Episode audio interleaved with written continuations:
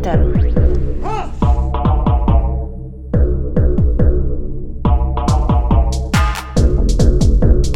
Berätta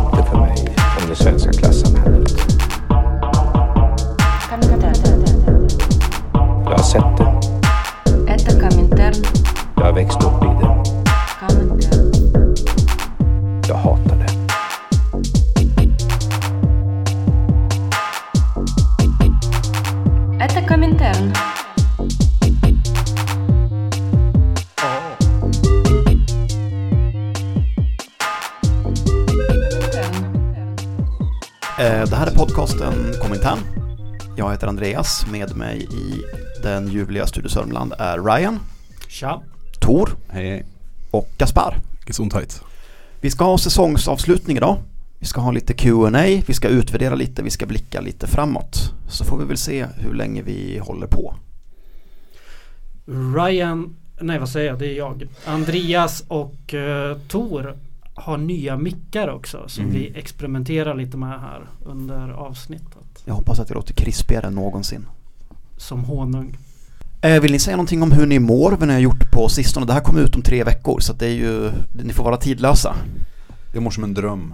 Alltså jag kan inte tänka bortom det att jag har Fick ta en 30 minuters powernap och precis hade käkat en pizza. Men det är kanske tidlöst. Det hade fått vem som helst att må bra när som helst. Ja, jag låtsas att jag lever om två veckor och att eh, peruanska andra rundan i presidentvalet har gått åt helvete för vänstern. Och eh, Peru fortsätter vara en satellitstat åt USA i ytterligare hundra år. Du gör reverse psykologi nu, omvänd psykologi. Du sitter här och är pessimistisk kring ett latinamerikanskt val. ja, det är jag faktiskt. Ja, då får lyssnarna döma dig sen. Ja. Jag, jag, är, jag är van att ha fel. Och eh, jag hoppas verkligen att jag har fel om det här också. Men jag tror faktiskt inte det. För att jag, även om jag är van att ha fel så är jag också extremt hög tilltro till min egen förmåga och kunskap om saker. ja. Du är gott sällskap. Är det det som är definitionen av idioti? Att, att tro mycket på sig själv men också veta att man har fel. Att bara ha fel om och om igen men alltid chansa på samma utfall. Ja. Ja men det är väl något sånt. Men jag tänker att jag går safe också. Det är som det här, äh, alltså det är som klyscha att man inte ska hoppas för då blir man bara besviken. Men okej, jag kanske mer hoppas för att det inte finns något hopp i världen. Men ja, same same. Jag har haft mitt första, årets första bad faktiskt. I april då vill jag då poängtera. Ja, här- vi pratar utomhusbad. Vi pratar utomhusbad. Jag har duschat flera gånger och eh, faktiskt badat eh, inomhus innan här. Men jag badade i Vätterfjäll. Det var fantastiskt eh, skönt när man kom upp. Mm. Men det var jävligt kallt i vattnet alltså. Mm.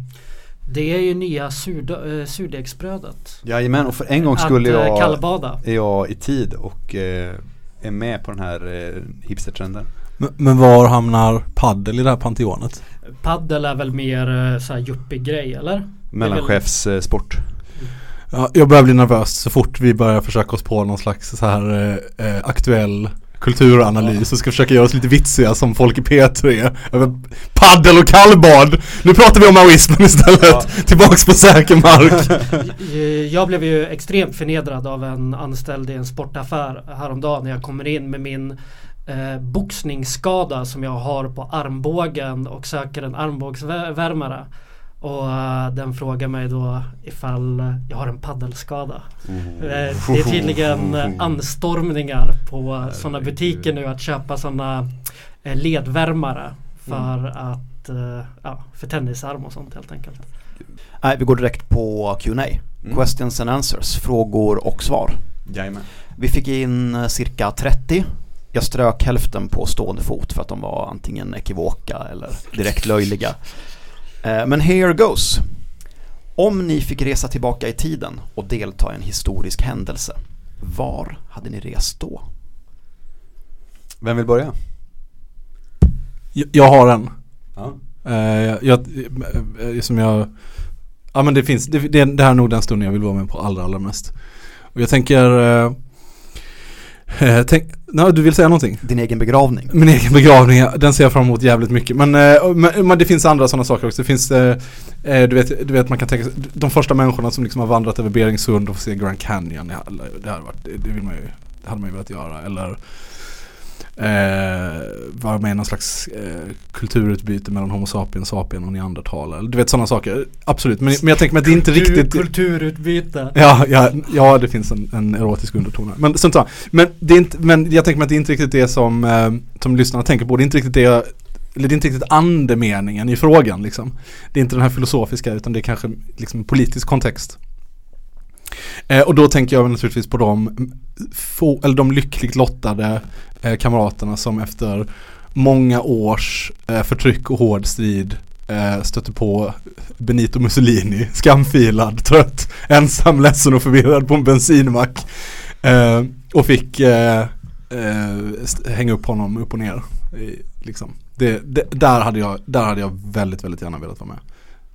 Det, det tror jag faktiskt är den, den historiska stund som jag allra helst hade velat vara delaktig i. Jag, eh, det är väldigt, eh, eh, ligger väldigt nära det jag tänkte säga och det är Hitlerbunkern 1945. Bara se den här stressen, den här ångesten, det här sammanbrottet hos alla inblandade där. Men sen extremt så... så hedonistiska festen. Ja, ja, ja, ja visst. Eh, men sen så sa du det där om neandertalare och människor och kulturutbyte. Jag, så jag tror jag hellre åker dit. Jag har faktiskt tänkt ganska mycket på det här. Vi har, de här frågorna har vi ju tagit del av allihop. Eh, och eh, även om det ligger ganska nära liksom saker som jag faktiskt har varit, eller alltså, det är närbesläktat med saker som jag faktiskt har varit med om. Så tror jag att eh, det hade varit extremt fett att vara med i decemberrevolten i eh, Aten. När hela när hela stan liksom reser sig upp mot polisen. Det hade varit det tror jag var, då tror jag, det tror jag var jävligt coolt och kändes mäktigt. Ja, vi diskuterade, eller jag funderade lite på eh, att få vara en del av det här enorma demonstrationståget eh, som eh, vandrade mot eh, fängelset för att frita Anton Nilsson och de andra Amalthea-bombarna. Eh, det tror jag var en ganska fet känsla. Men jag landade till slut ändå i stormningen av Vinterpalatset tror jag. 1917, Ryssland. Klyschigt, jag vet.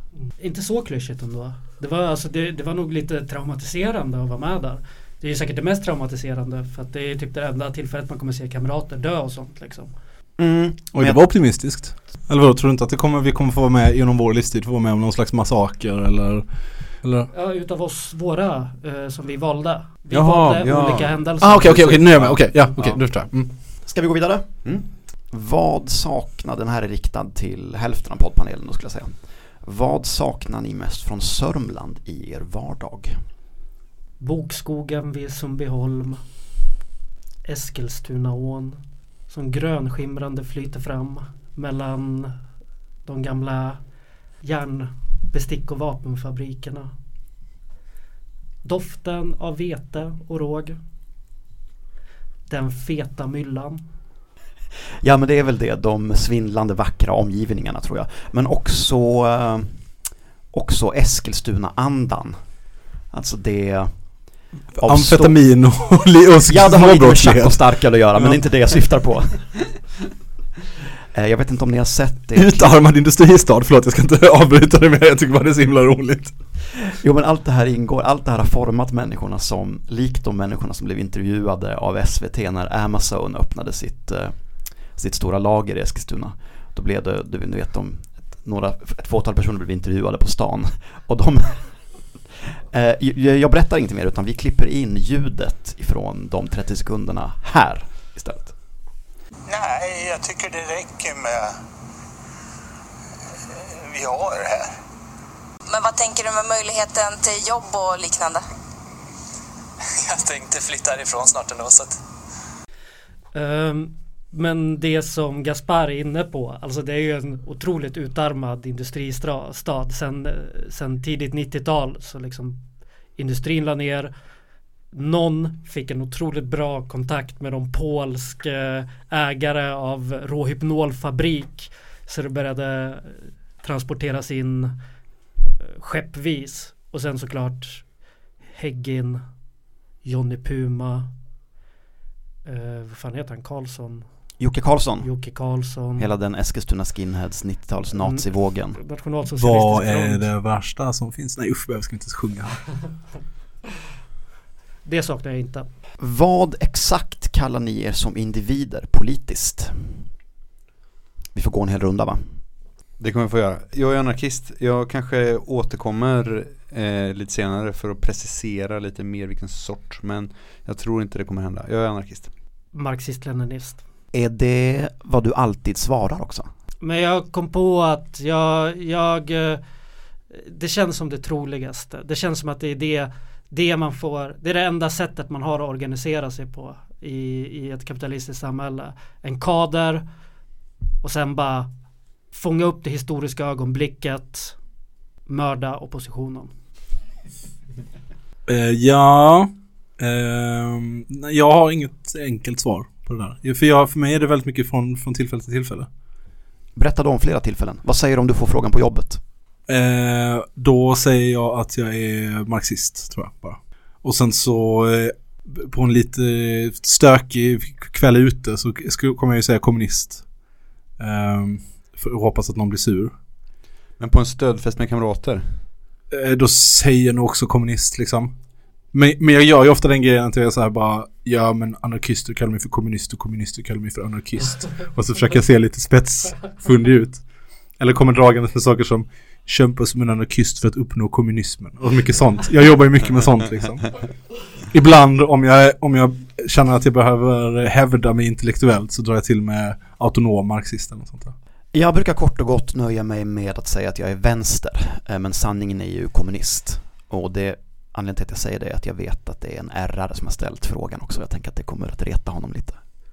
Jag hade ju för ett tag sedan så, eftersom att jag är så extremt eh, offline eh, och ehm, inte riktigt i tid. Vilket gjorde att eh, det här med badet gör att jag känner mig så extremt jävla modern.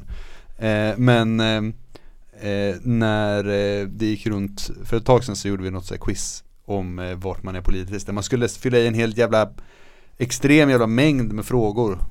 Ehm, och jag tänkte att vi skulle göra någonting på det och sen så fick eh, jag bannor för att alla, alla bara sa att jag var eh, si och så många år för sen. Nu minns jag inte exakt hur många. Det spelar inte någon roll om det är 3 eller 30. Ja, så kan det vara. Nästa fråga. Har ni några tankar om tusenmannamarschen? Det är de här coronaförnekarna, eller hur? Ja, det som har varit, har det varit en? Har det varit två? Det har varit en stor uppmärksammad i Stockholm och de ska ha en ny på första maj. Dumt namn. Det är deppigt om, om de är de enda som har en marsch på första maj. Det är faktiskt jävligt deppigt. Ja, det är dumt och dåligt. Jag tänker att det har sagts och skrivits mycket klokt om hur konspirationsmiljön och högerextremismen vävs samman och sånt bla bla bla redan. Med så yoga hippie-miljön. Men vi vet att hippies och nazister är liksom eh, Tor gnuggar förtjust två Robin fingrar mot Petersens varandra. betyder det. Precis. Gnugga pung som vi säger där jag kommer ifrån. Eh, Men de har ju på sätt och vis rätt i sak. Det är ju helt sjukt att mötesfriheten är inskränkt och vi borde demonstrera. Absolut. Alltså det blev ju skitstark reaktion på det i England verkligen. Ja, de var väl, var de 40 eller 50 000 i Berlin nu för någon helg sedan och då gällde det hyresfrågor också. Men det, det går att göra och det borde göras.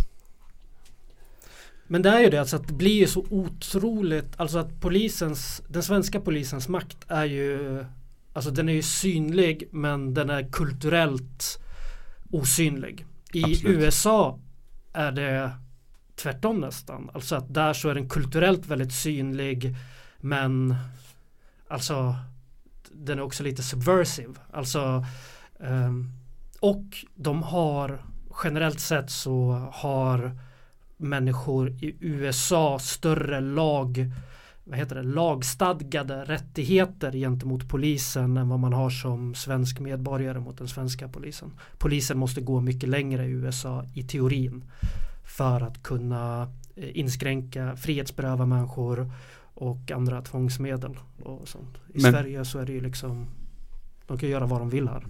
Men det gör de ju också gladeligen. Alltså går mycket längre. Men om man ska, jag, jag, jag tror inte att, eh, att den här tusenmannagrejen kommer liksom överleva corona eller vad man ska säga. Eh, jag tror inte den kommer växa och fortsätta finnas kvar. Däremot så kommer det knytas kontakter, göras erfarenheter, byggas självförtroende eh, till kanske nästa projekt som är mer eh, ja, som kanske kan få mer luft under vingarna och ha större chans att påverka eh, svensk politik i stort. Liksom. Så det är ju dåligt. Jag tror dock inte att det är att de kommer göra någon sån kapitoliumstormning eller du vet någon sån här storslagen politisk eh, avtryck. Men däremot så kan man kan det nog komma en situation som lämnar väldigt stort politiskt avtryck där det kommer vara lätt att spåra rötterna tillbaka till den här frihet, eh, den kretsen som byggs nu kring de här frihetsdemonstrationerna. Men är inte det här typ så här bensinupproret fast corona-grejen liksom? Att det är någonting som existerar bara nu men alltså som saknar Jo men alltså det, det är väl som du säger liksom men saknar förmåga att att överleva minsta motgång. Ja, jag- skulle, jag skulle tro att det kommer liksom dö ut men som sagt det betyder ju inte att det inte har gjorts att det inte ändå är framsteg för dem. Liksom.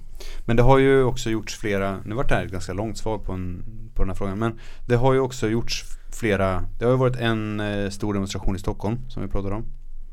Men det har också varit flera till liksom, och de har ju varit försvinnande små liksom. Vad var de i Malmö, 30 pers eller någonting, eh, när vi var där för ett tag sedan. Så att det är ju, jag tänker att det också är lite av en så happening och att man samlar ihop alla man samlar ihop alla tokar på ett ställe, det kan man göra en gång liksom. Men sen så blir det, och då blir det ett gäng liksom.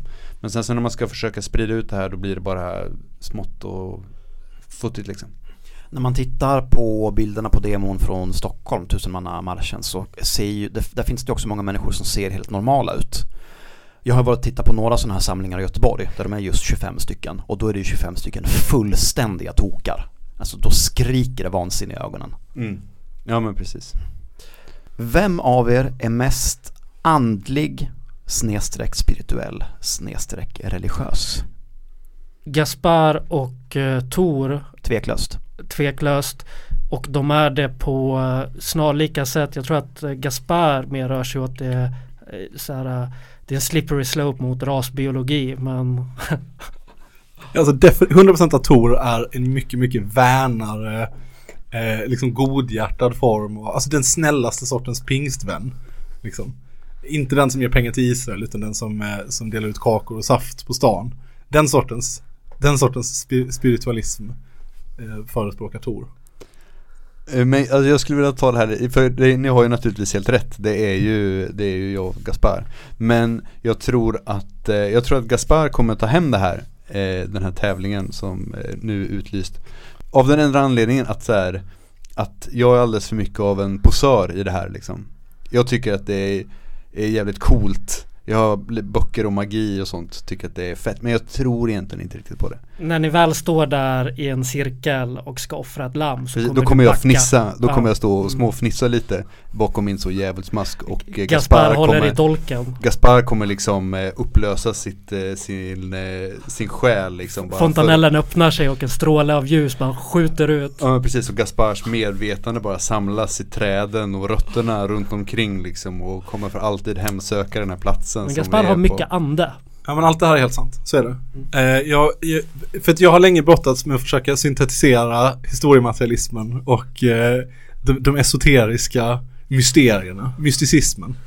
Eh, och jag har saknat den, eh, vad ska man säga, den, den eh, teoretiska vinkeln, eller Mm. nyckeln. Men är inte, Men nu har jag den, ska jag avsluta? är inte typ eh, Alltså genetik och sånt, tron på det, alltså eh, på ärvda Alltså på vad heter det eh, Gendeterminism och sånt i form av blodmagi. Alltså att man för vidare sitt blod fast i form av gener. Jo, jo, ni är båda en dålig tripp ifrån blod och jord. Men vi, för vi har faktiskt tänkt att vi ska göra ett, eh, ett avsnitt om det här någon gång Men vi har inte riktigt kommit så långt. Men det kommer bli det, det kommer kanske Jag lovar nästan eh, att det kommer komma det stora avsnittet där vi gör upp med eh, vår spiritualism Jag kommer att låtsas trycka på rekordknappen och lämna rummet. Nej men det kommer bli skitintressant. Då ska vi, då ska vi tala om eh, liksom var, var, var satanism och eh, eh, eh, fascist-maoism eh, som är en, en helt ny ideologisk strömning som jag har stött på eh, liksom sammanfaller i italienskt 70-tal. Vi ska tala om du vet eh, indiska eh, indiska halvgudar och demoner som öppnade tredje ögat mot den proletära, mot det proletära klassmedvetandet och så vidare och så vidare. Det finns hur mycket som helst. Eh, kosmosenergier som går och liksom som tidiga bolsjevikiska filosofer och tänkare på något sätt eh, tror sig kunna eh, kanalisera. Det finns jättemycket kul att göra där. Ehm, och också, ehm, jag menar alltså, det är ju ganska mycket på skämt, det är ju ganska mycket en estetik. Men, alltså det finns ju också vissa människor som har någon slags disposition gentemot mysticism. Eh, och, och att det är en del av det mänskliga eh, vad det är att vara människa som man inte kan förneka även om man är historiematerialist och, och bör undersöka och att kanske inte alltid förtrycka heller liksom. Ja, okej, men jag håller med dig fullständigt. Att det finns eh, aspekter som, av, av liksom den mänskliga upplevelsen som inte är deskriptiv. Den går, den, den, eh, det är svårt att säga att ett visst eh, förhållande föreligger liksom att det ett visst tillstånd är utan saker känns på ett speciellt sätt och världen uppträder på ett väldigt speciellt sätt när man är i vissa mentala tillstånd och så och människor upplevs på ett annat sätt när man är liksom i en viss typ av gemenskap, absolut. Och jag tycker det, det jag, jag håller med liksom. Och då, då, kan man, då talar man Eller jag skulle egentligen vilja tala om någonting som är bortom både eh, Alltså någon slags vetenskaplig kunskap eh, Eller religiös tro Utan det är snarare, precis som du är inne på Det, är mycket mer fråga om perception eh, Disposition, känsla eh, så Det är inte så att man tror på något av det här Utan det, det handlar om att mä- människor upplever olika saker Och de upplevelserna har ett värde eller är intressant att prata om 100 procent. Eh, För att svara på frågan så är det i alla fall absolut inte jag. Det räcker att jag ser någon som ironiskt tar upp sitt stjärntecken så börjar det ringa en stark klocka i mitt huvud. Jag kallar den för hippieklockan. Och sen så hör jag inte längre vad någon säger. Jag ser munnen röra sig men det stängs av helt. Jag hör många ord men jag hör ingen fakta och absolut ingen logik. Det Nej. säger alltid Andreas. Ja, nu skojar du lite med mig men det här är ju också helt sant att jag har ju gått, det här tror jag är en ganska vanlig väg. Jag gick ju vägen till vänsterkille, gick genom ateistkille. Vilket alltså betyder att jag var 12-13 år och brann för att äga kristna med fakta och logik. Oerhört osympatiskt men det finns lite, lite kvar i mig fortfarande tyvärr. Jag försöker att trycka ner det men det, ibland bubblar det upp. Men intressant för jag har, gjort, jag har naturligtvis gjort exakt samma sak. Fast min motreaktion är ju då istället att intressera mig väldigt mycket för eh, eh, du vet så 1100-tals mystiker och, och den sortens bejaka det väldigt mycket. Liksom. Absolut. Alltså när jag läste Augustin, Augustinus, Augustin eh, i, i mina studier. Alltså var det, gick jag också från det här Hmm, Okej, men jag, jag är en rabiat ateist eller det, är så här, oh, kolla på en eh, kolla på liksom någonting där en kristen blir ägd eller något sånt till att bara hmm, hmm. Guds stad, hmm, intressant. Vilken är den mest överskattade socialistiska boken? Mein Kampf.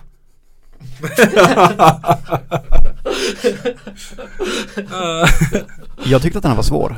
Ja, den är ganska svår. För att alla k- klassikerna är läsvärda. Jag tycker att det finns en poäng i, eller det är alltid givande att läsa ny socialistisk teori också, även om man inte alltid håller med, eller i mitt fall förstår hälften, så ger det någonting. Men, men om man, eh, alltså jag vet inte, Stalin gav väl säkert ut någon bok som alldeles för många har läst. Liksom. Så på det sättet så är jag väl säkert, jag, jag kommer inte ens ihåg vad den heter, jag har inte han en bok som bara är typ så, historiematerialismens ABC eller något sånt där. Och då, alltså i någon slags ren, i siffror på något sätt så är väl det den mest överskattade socialistiska boken liksom. Eh, för den vill jag minnas är rätt dum och tråkig. Då kanske Maos lilla röda ligger illa till. Ja fast den är väl, Absolut om- inte. den är väl mer läsvärd liksom. För där finns det något, alltså jag skulle ändå, man kan, jag kan ändå läsa Maus lilla röda och vara så här, okej, mm, här finns någon, alltså Men lever den upp till sin enorma upplaga om du förstår vad jag menar? Nej, den är kanske, ja, nej, den är kanske mer överskattad, jag vet inte. För det handlar väl, det blir en sån här märklig, där man ska mäta Stalins bok som fullständigt värdelös, Maos bok som okej, men Maus har väl getts ut i typ så 60 miljoner fler ex. Så jag vet inte riktigt hur man ska värdera de sakerna. Men återigen mer i andan av frågan, eller vad jag misstänker vad frågan vill komma åt, liksom så här eh, just nu inom vänstern. Uff, ja, det är svårt, jag vet inte riktigt. Så jag har egentligen inget bra svar. Jag höll på att säga kapitalet. Men, och ni får, eh, innan alla våra lyssnare och eh, jag blir så mördad i den här studion. Så eh, menar jag att så här, jag läser nog hellre någon som har, eh, alltså jag behöver inte läsa kapitalet i originaltext. Utan jag kan läsa någon som, någon som liksom beskriver, eller pratar om kapitalet liksom. Man kan tillgodose sig den utan att traggla alla banden från pärm till pärm. Ja, precis. Absolut. Eh, Jag kommer att tänka på en bok som var het för tio år sedan, Det stundande upproret. Och så tänker jag erkänna här för er att den gjorde det aldrig riktigt för mig. Jag kände det inte. Ja, Gjorde jag kände inte? det Jag kände det skitmycket, jag kände det starkt. Jag kände starkt, jag tänkte det här är boken som då, när den kom. Jävlar! Kan jag säga. Mm. Jag låtsades. Men Ja. det är väl preskriberat nu. Ja, jag, jag tyckte den var fet faktiskt. Jag eh, tog med mig ganska mycket från den. Inte läst. Bring! Eh, vem av er har smidigast ljumskar? Vad innebär det? Vem som skottar djupast? Det är du eller jag? Jag squattar med lyftarskor. Jag också, men djupt. Ja, mina är också djupa. Men, men är, är det inte, handlar det inte mycket om hur långt man kan få ut knäna i, alltså i eh, Eh. vågrät vinkel? Tor thaiboxas, jag tror Tor vinner det här. Ja, det är min känsla också. Mm. Jag är fruktansvärt ovig, jag kommer inte Ja, du, du kan ju bara roundkicka huvudet av korta personer, korta magra personer. Eh, vem har den bästa landsfadersmustaschen? Stalin, Branting eller någon helt annan? Nu börjar jag titta på er här bara. Ja, nej men det är ju Andreas som tar hem den. Den kan vi, det, vill jag, det tycker jag inte att vi har en diskussion om ens. Men är den faderlig verkligen? Ja, det är den för helvete. Ja, ja, ja, ja. Satt på pizzerian och förklarade för oss hur olika fotbollskupper eh, fungerade och sånt där. Ja, det var, det var, det var en faderlig stund. Mm. Jag kände mig otroligt trygg. Jag lyssnar mer när du har mustasch på vad du har att säga. Mm, jag har fått väldigt mycket mer eh, maskulin uppskattning också sen jag blev med mustasch. Alltså, män älskar andra män i mustasch. Det enda, jag, får, jag har aldrig fått några eh, komplimanger för mitt utseende förutom folk som, jag, som säger att de älskar mig. Förutom när jag skaffade mustasch första gången. Nej, det är helt sant. Eh, helskägget, eh, andra män irriterar sig på det, kvinnor älskar det. Mustaschen, andra män älskar den, kvinnor tycker att den är motbjudande. Jag skulle åka till Grekland en december och, eh, och jag ser så jävla mycket ut som en tjackis när jag inte har, eh, när jag inte har ansiktsbehåring. Ehm, men så då så rakade jag mustasch och när jag kom till eh, Vox då det här eh, sociala centret i Exercia Då, jag var så jävla nervös när jag kom in, jag bara de kommer tro att jag är snut och Ja, då kommer de du- göra mig jätteilla Du är jätte, jättesnygg i mustasch men du ser fruktansvärt snutig ut. Fast du ser inte ut som en grekisk snut. Nej det gör jag inte, men jag ser ut som en sån amerikansk, eh, ser så jävla mycket ut som en amerikansk snut Min mustasch, jag är ju, jag är, vad heter det? Eh, lagen om det uteslutna tredje. Jag både har mustasch och inte har mustasch. Ja, det det, det beror på vart, hur långt ifrån mig man står. Det är väldigt mycket en fråga om ljussättning. Ja, det är väldigt mycket ljussättning som går in här. Men som du behärskar ljuset Ryan. Svarade vi ens på frågan? Nej, Nej, nej. Stalin och Brantings är väl likadana? Ja, Alltså jag, tror- jag har ju varit, första gången jag såg Hjalmar Branting-statyn på Järntorget så undrade jag genuint varför har vi en Stalin-staty på Järntorget? Jag vill erinra mig om att Branting har en något tjockare, den har liksom mer volym åt sidorna. Ja, Branting. Det är lite som när eh, den kristdemokratiska ärketönten Aron Modig åkte till Kuba eh, och fotograferade någon sån muralmålning av en kubansk frihetshjälte och hävdade att det var Usama bin Laden och försökte göra, göra sig viral på den lögnen. Fattar ni hur nära vi var att bli av med honom på Kuba? Ja, han åkte bil med något rattfyllo va? Ja, krocka påstod att han var utsatt för eh, eh, attentat utav den kubanska regimen eh, för att han var där och, häng, och var liksom så fri. Liksom bara eminerade frihet så att eh, Fidel Castro vaknade mitt i natten och var bländad av det här obehagliga ljuset och var tvungen att mörda honom. Mer misogyni. Fuck, marry, kill. Magnus Utvik, Ebba Busch, Marcus Allard. Vänta, vem är första? Magnus Utvik är en tjomme som var med i en pytteliten Albanien-sekt på 70, kanske in på 80-talet och sen har han livnärt sig på att skriva böcker om att vara Stalin-trogen kommunism och hur de tendenserna gömmer sig i Vänsterpartiet. Marcus Allard har ju samma ansiktsform som en sån där, ni vet, skylt. Alltså en upp och nervänd triangel som stirrar med så här röda kanter och gul i mitten. De Ja, ser ja. precis likadana ut. Jo men han har ju genomgått sån här shad surgery, Aha, alltså att han har verkligen. möblerat om sitt ansikte för att se mer maskulin På riktigt har han det? Ja men det måste han. Jag tror att han kan grilla bra alltså. Så att jag tror att det blir Mary på Magnus Utvik.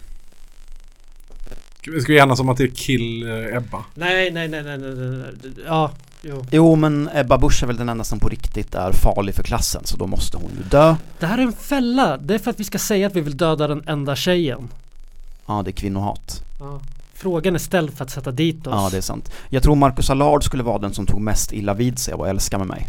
Jag tänker nog ta och döda Allard och gifta mig med Ebba ändå. Eh, vad är mest proletärt? Warhammer eller anime? Warhammer. Anime.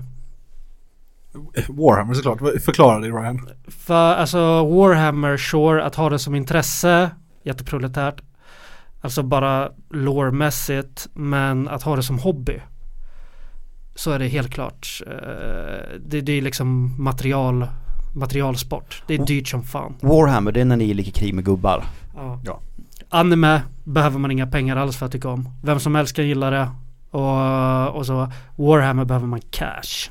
Men alltså okej, som hobby sett kanske kan ge dig en poäng. Men det är också väl belagt att Warhammer började som en, ett vänsterprojekt.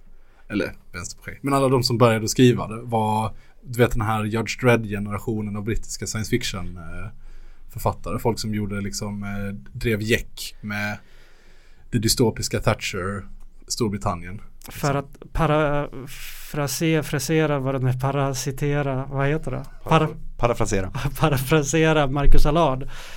Det kan jag verkligen tänka mig att den vänsteraristokratin höll på med. Eh, nej, det här var alltså brittiska Bolt Thrower hårdrockare. Ja, jag. Alltså jag tror, eh, rent tekniskt sett så tror jag att det är fler eh, så eh, knegare som tycker om eh, eh, anime bara för att det är en extremt mycket större kulturyttring liksom. Än vad Warhammer är. Jag stöter aldrig på det. Min enda relation till det är att ibland så dyker det upp något sånt, eh, till exempel Twitter eller Instagram-konto som har en anime-avatar. Och så har de en biografi som är ihopsnickrad av någon som har läst för mycket på Wikipedia. Som är kanske så eh, autonom hoxait med utilitaristiska tendenser. är inte anime antisocialt? Är det inte människor instängda på sina pojkrum? Jo. Alltså, Eller är det en fördom? jag, Är det en rasistisk fördom? Jag har ingen som helst aning. Alltså jag tror, alltså det är eh, rent, okej men det proletära med, okej, så här, Warhammer är ju en aktivitet. Det är på ett helt annat sätt. Det är någonting man liksom gör med andra människor. Man skapar med andra människor. Det är idrott. Ja, varför inte? Jag kommer också, bara för att reta The Golden One så kommer jag ju här med i sten hävda att, eh, att Warhammer är extremt kommunistiskt. Alltså, ja. Alltså, och The Golden One är ju en animefigur. Alltså han är ju målad som, som en sån 90-tals uh, animefigur. Uh, Fist of the Northern Star eller någonting. Men, men är, det inte, är det inte målat som en sån anime-figur som har den rollen i serien att den ska vara extremt vältränad med ett extremt fult ansikte och därför aldrig riktigt kunna uppnå the level of excellence som seriens faktiska hjälte. Precis, som är normalbyggd och uh, men liksom skitduktig. Normalbegåvad person kan förväntas göra. Ja. Just det, så här. Animehjältar, de, är, de har aldrig talanger utan de jobbar bara jävligt, jävligt hårt i alla sådana shunnen. Och det gör ju, som vi kanske alla vet, inte The Golden One. Han, han fuskar ju. Han är inte natty. Nej, Jag vet inte, vi kanske, inte, vi kanske ska flagga för att vi har ju talat om och vi kommer göra eh, science fiction och Warhammer eh, späckade avsnitt framöver. Liksom. Och då kommer vi gå till botten med det här och jag kommer faktiskt sätta mig och läsa på. Det här är ett sånt vagt minne jag har bara av Games Workshops eh, liksom, eh, tidiga grunder. Men, men det finns ju någonstans liksom. Bring! Eh, vilken är den coolaste vänstertendensen? Inte nödvändigtvis den mest korrekta. Maoismen. 100% Men vilken maoism? Alltså, eh, eh, liksom, Okej, nej, okej, okej så här. Den, det är den danska maoismen från 80-talet. eh, alltså snyltarstatsteorin och eh, Blekingegardligan Jajamän, och Den hade KAK. något. Ja, den hade någonting definitivt. Gaspar, du snackar om någonting som heter Lenins killar. den, den ungerska eh, väpnade gruppen Lenins grabbar. Lenins grabbar Ja. som gick omkring i Dusters eller vad det Do var. tell. Ja men det var, eh, men det var maskin, de hade maskingevär, de åkte motorcykel, de hade läderrock och, och, och du vet så. Ja men rånade banker och var, och var goa. De var väl, jag vet inte, de var väl bara ML-are liksom. Men häftigt, häftigt gäng. Kanske det enda bra som har kommit från Ungern förutom Wiener Schnitzel. Ehm, egyptiska flygplanskapare i skinnjacka, vänstertendensen. Mm. Alltså PFLP 70-tal. Mm. Den är jävligt Helt stark. klart, helt klart. Jag vill också slå ett slag för bombkastar, klotbombs och cap-anarkisten. Ja, den är jävligt snygg också. Den, är, den har något. Den har något, det är svårt att värja sig. Och den grekiska spränga alla världsledare i småbitar på det här hotellet vid Syntagma efter krigsslutet tendensen. Om vi nu ska bli extre- extremt, extremt snäva. Men eh, den, fan, den grekiska motståndsrörelsen mot fascismen under andra världskriget, alltså den var jävligt eh, cool. De hade extremt snygga skägg också. Varför inte anime, anime extremkommunistiska, stalinistiska anime-avatars? Ja. Helt okej. Ja. Men kom igen, jag var tvungen att säga någonting är eftersom alla blir så nostalgiska här. Men du kan inte dra till, du kunde dra till med anti-Deutsch, det funkar alltid. Nej, det, det är inte coolt. Men Adidas och Coca-Cola och Pro Isel, alltså det är ganska häftigt faktiskt. Jag, jag tycker ändå det. Okej, men den minst coola. Uh, bojkotta McDonalds, Coca-Cola, uh, Shellmackor, sent 90-tal, tidigt 00-tal, s- Västmanland, Dreads. mm, Dreads. Ha. Fast alltså grejen är att, ja på avstånd ser ju den tönt ut men det var ju också de här människorna som körde i Göteborg 2001. Sant. De brände ju ner en jävla massa mackar. De bojkottade ju inte bara de här mackarna, de satte ju eld på dem också.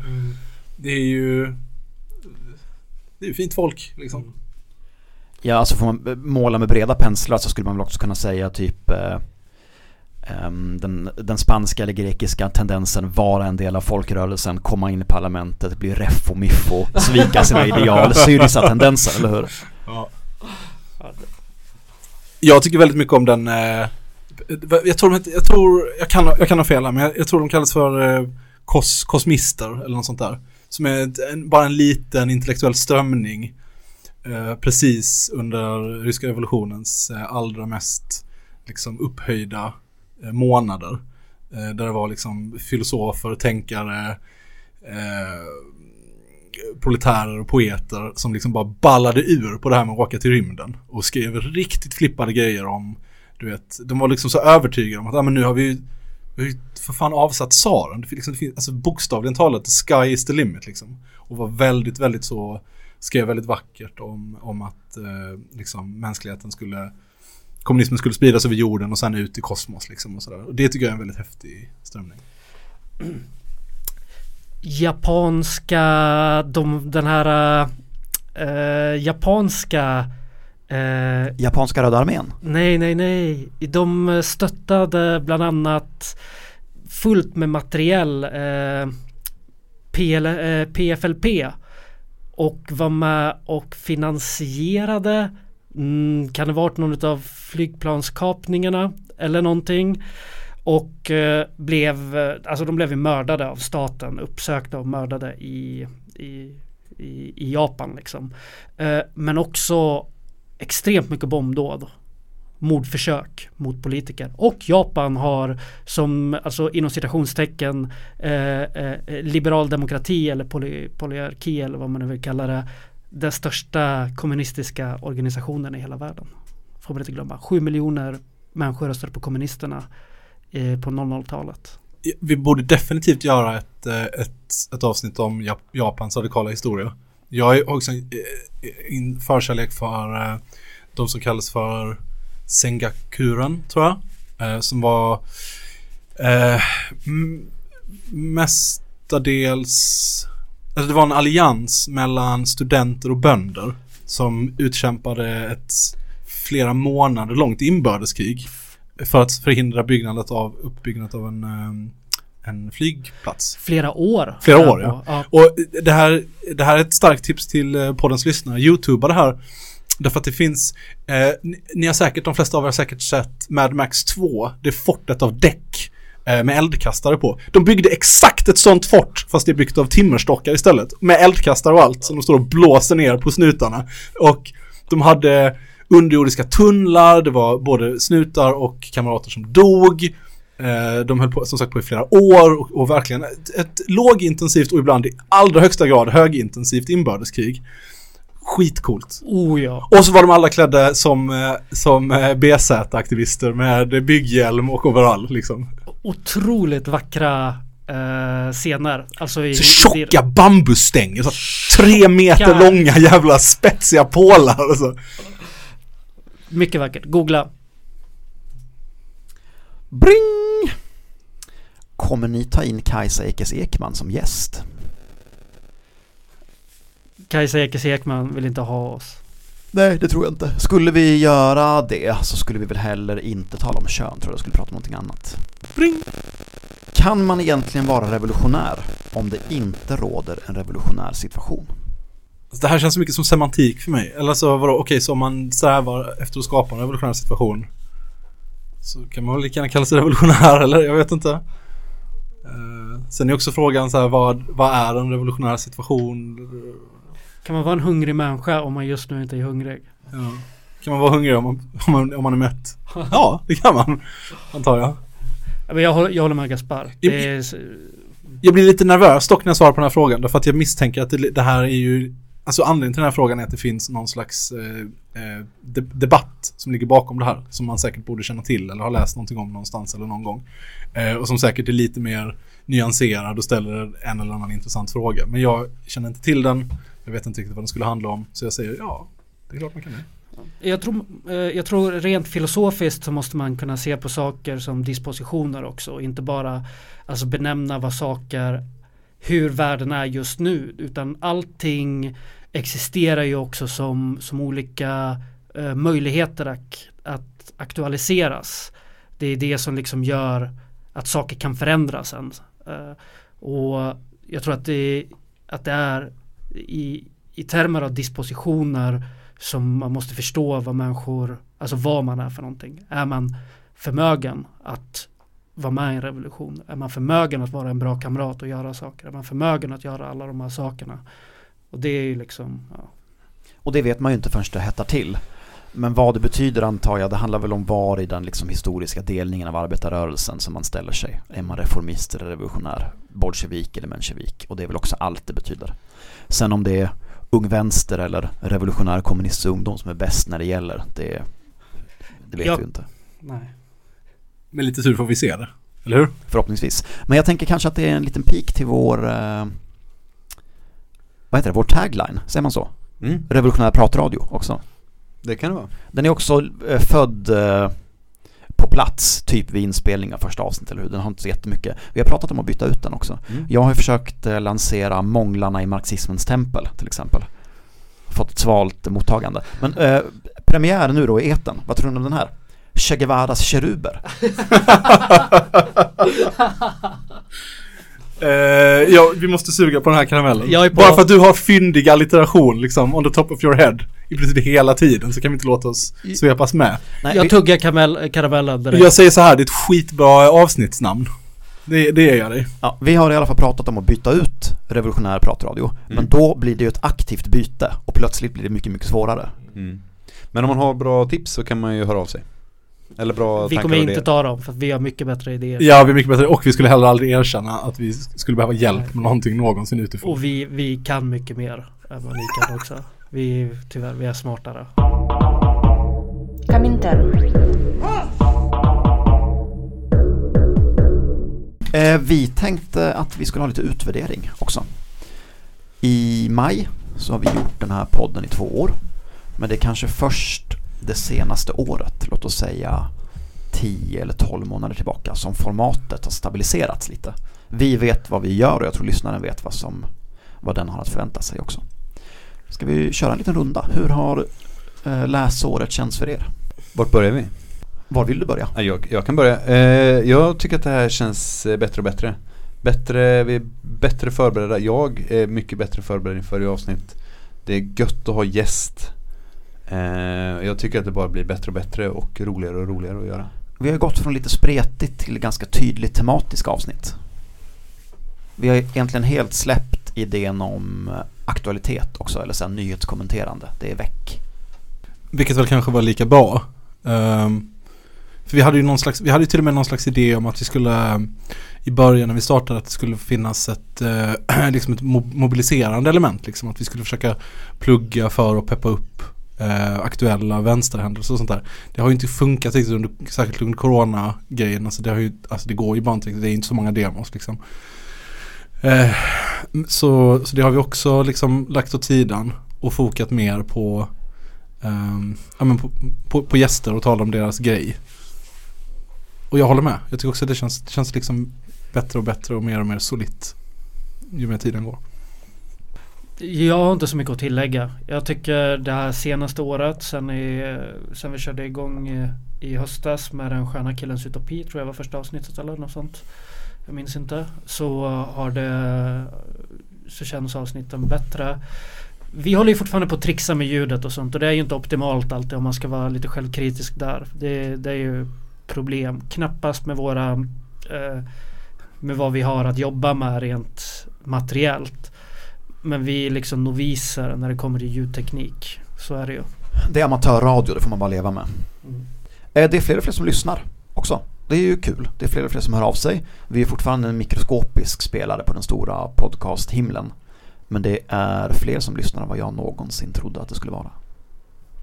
Mm. Jag eh, är i alla fall taggad på att fortsätta eh, med det här. Jag tycker att det är gött. Ja det är, väl, det är väl precis det är väl den överhängande frågan så här. Eh, Tycker vi fortfarande att det är kul? Vill vi fortfarande göra det? Och det, det är svaret utan tvekan ja från mig. Jag tycker fortfarande att det är jättekul. Jag vill fortfarande göra det. Jag får jättemycket ut av det här.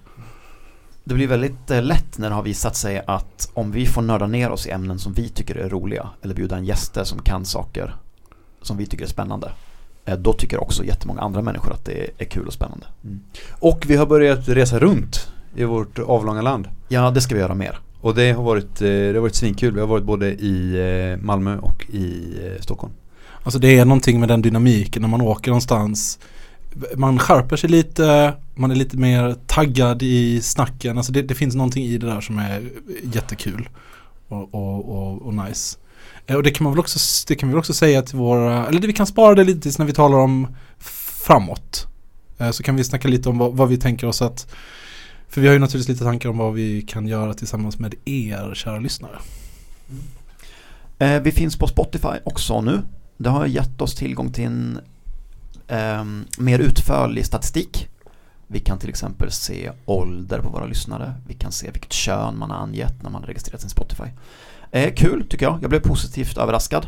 Sen får lyssnarna gissa vad jag tycker är bra. Men sen vår vän och kamrat Malin så att säga växte ur Komintern-kostymen och startade sin egen podd som heter Rosor och rakblad som alla borde lyssna på. Så finns ju hela tiden risken där att vi blir en podd av killar och för killar. Men så verkar inte vara fallet och det gläder mig. Det är kul med all feedback också. Tack för det. Ska vi prata lite om kritik eller? Har vi någon kritik att prata om? Vi har lite kritik. Jag vill lyfta kritik i alla fall. Mm. Ehm, vi gjorde en sommarserie förra året eh, som blev eh, eh, väl mottagen. Eh, men vi gjorde ett avsnitt ihop med Fanny Åström om kretsen kring Norbert Kröscher. Vill någon, Gaspar kan inte du dra helt kort vad det var? Eh, Det var ett avsnitt som jag inte var med på. Det var ett avsnitt du inte var med på, jag var Nej. såklart eh, med. Men en liten grupp anarkister kring en charmerande eh, tysk eh, förrymd vänsterterrorist eh, som planerade en kidnappning av Anna-Greta Leijon i Stockholm. Vi har ju typ som ambition att blanda folkbildning med underhållning, säger jag nu utan att ni har godkänt det med nickar Jajamän. i Ja. alla fall. Ehm, och det är ju en fin balansgång va? Och den här gången så hörde folk av sig och sa att vi hade gjort dem ledsna. Och att det är folk som var en del i den här kretsen som känner att eh, de har blivit eh, hånade och häcklade och så. Och då vill jag dels så vill jag säga eh, ursäkta, det var såklart inte vår mening. Men jag vill också säga till vårt försvar att vi har försökt att läsa inte bara om utan så mycket som möjligt av de olika rörelser som vi har poddat om.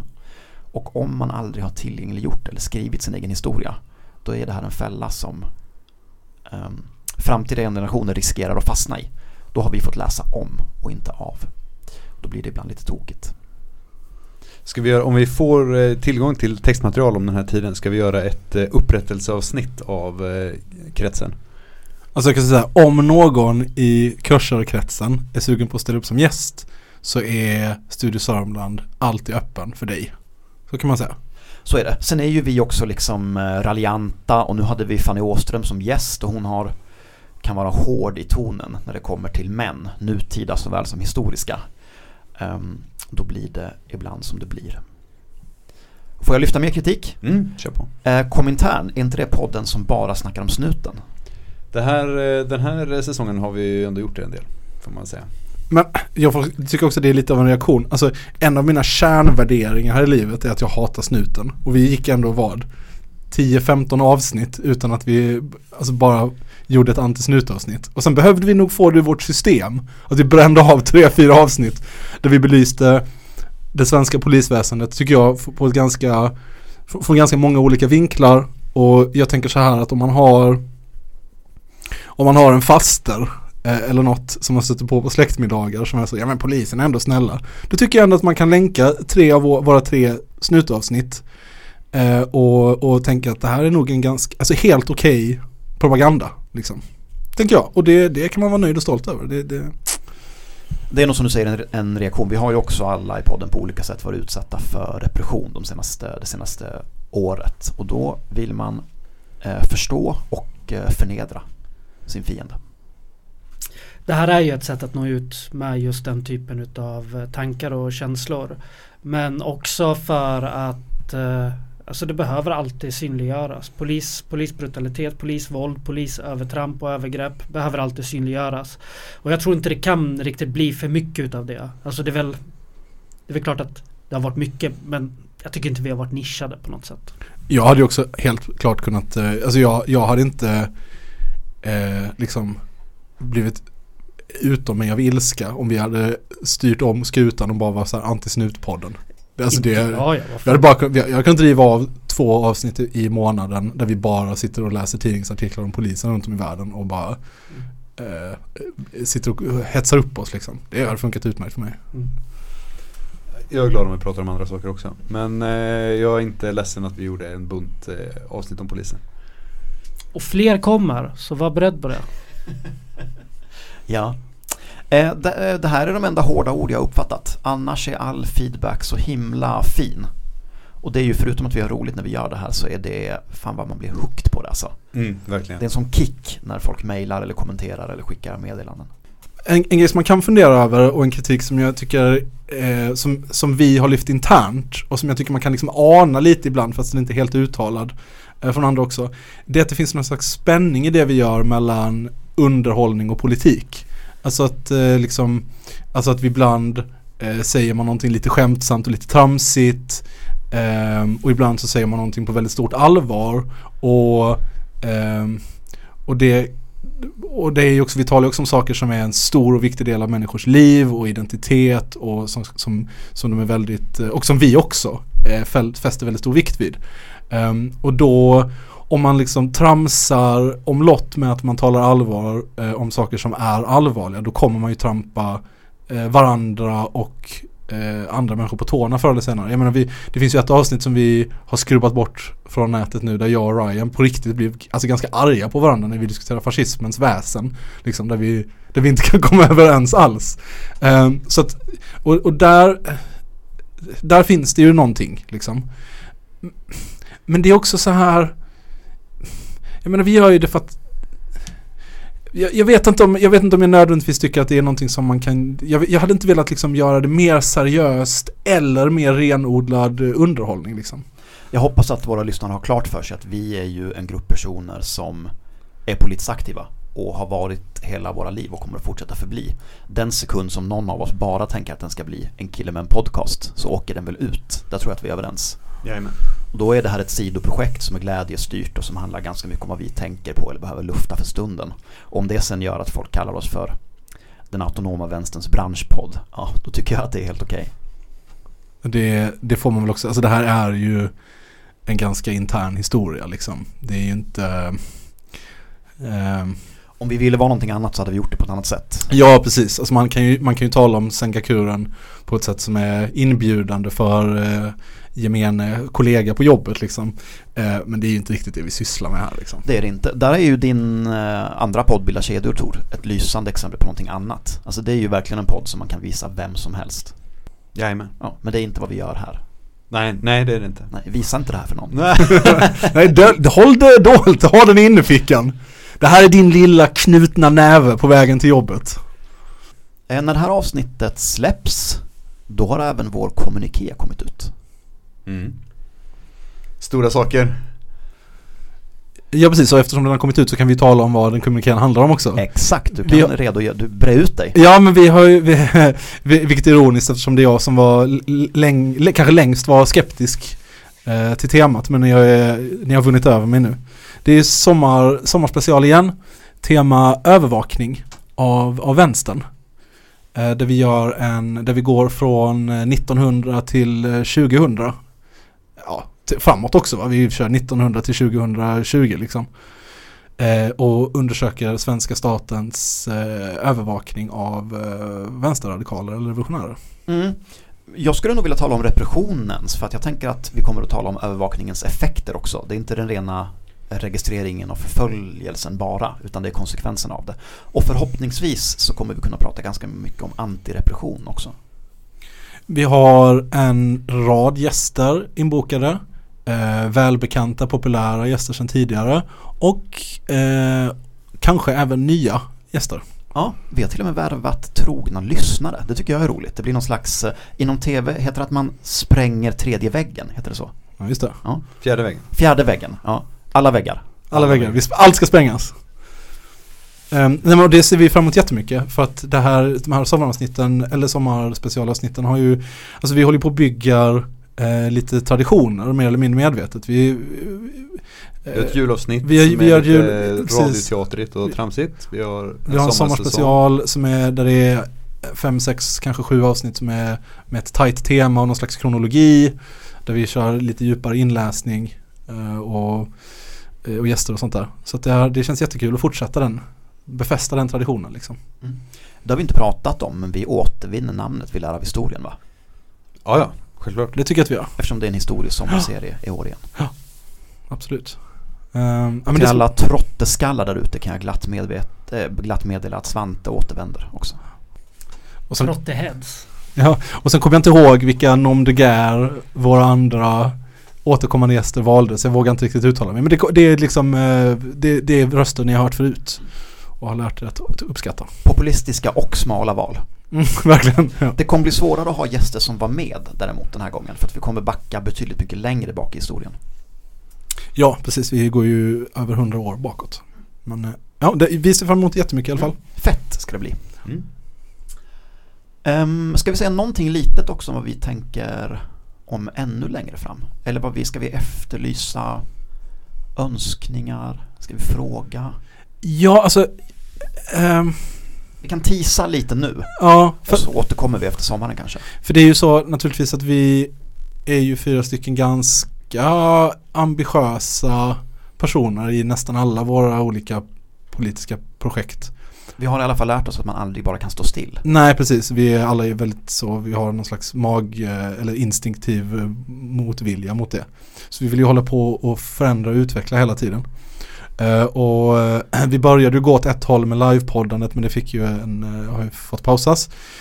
Vi har börjat res, åka runt och göra intervjuer. Litet sidospår där bara. Jag inser, jag tänkte på det idag, att vårt sjätte avsnitt någonsin, alltså sjätte gången vi satt oss tillsammans med en mick, så gjorde vi det live i Malmö på en enorm fest. I bisarr hybris. Ja, men det var, det var nog ändå 50 personer där, eller inte? Ja. 20. Eh, ordet succé har viskats. Ja, ja, ja, visst. Eh, jag, mådde, jag mådde kan jag säga. Men, eh, eh men ja, precis. Men det, så det spåret har satts lite på paus. Men vi har däremot börjat tala om eh, eh, olika former av, eller vi vill gärna liksom eh, skapa någon slags community eller eh, liksom skapa någon slags gemenskap, kollektivisera det vi håller på med. Det är ju vår naturliga liksom instinkt och dragning åt det hållet hela tiden. Och exakt vilka former det kommer få, det håller vi fortfarande på att jobba på. Ehm, eh, men, men är det så att någon av er som lyssnar har några tankar eller idéer om hur ni skulle vilja göra det, eh, skriv gärna dem till oss liksom. För vi är jätte, jätteöppna för alla möjliga idéer och tankar. Och vår, man kan väl säga så här, vi tänker oss att vi ska kunna lansera någonting eh, i slutet av sommaren. Right? Efter, efter sommarspecialen så ska vi ha någon slags färdigt förslag som vi på något sätt ska lägga ut för, ja, för, för åsikter och kritik. Mm. Podden växer ju, aldrig explosionsartat, men lite grann hela tiden. Men med det sagt Eh, så är vi ganska på det klara med hur stor vår krets av riktiga hardcore-fans är. Vi ser er eh, som hör av er hela tiden, ni som är direkt på play-knappen samma dygn. Eh, det ska finnas något för er också. Och, och ja, man ska inte säga för mycket därför att då blir det, för då blir det besvikelse. Men vi talar ju om sådana saker som släppa avsnitt lite oftare. Eh, vi talar om saker som lite, lite pynt och tingeltangel eh, av olika slag. Eh, det talas om eh, någon form av forumsliknande funktion även om detaljerna där är väldigt öppna. Lite sånt där. Så tänk på de sakerna och om ni har någon idé, hör av er. Med det så eh, tycker jag att vi avslutar den här säsongen av eh, Komintern. Vi avslutar säsong fyra, eh, men vi hörs under sommaren Mm. och sen igen i höst. Tack eh, GRK Northeast för musiken. Tack till alla som har lyssnat, som har hört av sig, som har varit med. Och tack till er tre. Tack själv. Hej då.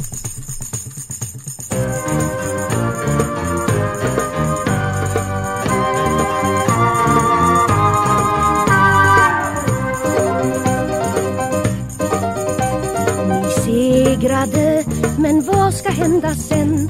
För efter natten kommer gryningen. Då slagna män ska resa sig igen. Och den som föll ska leva i en sång. Vi vet, vi vet att natten blir till dag. Att seger följer efter nederlag. Ett enat folk kan aldrig trampas ner. Vår motståndskamp ska samla fler och fler och fler. Och herrarna får vika när vi vet att inget kan stå mot vår enighet. Så svara, herrar, vem har plöjt er jord? Vem bryter koppan fram ur era berg? El pueblo unido jamás será vencido. El pueblo unido jamás será vencido.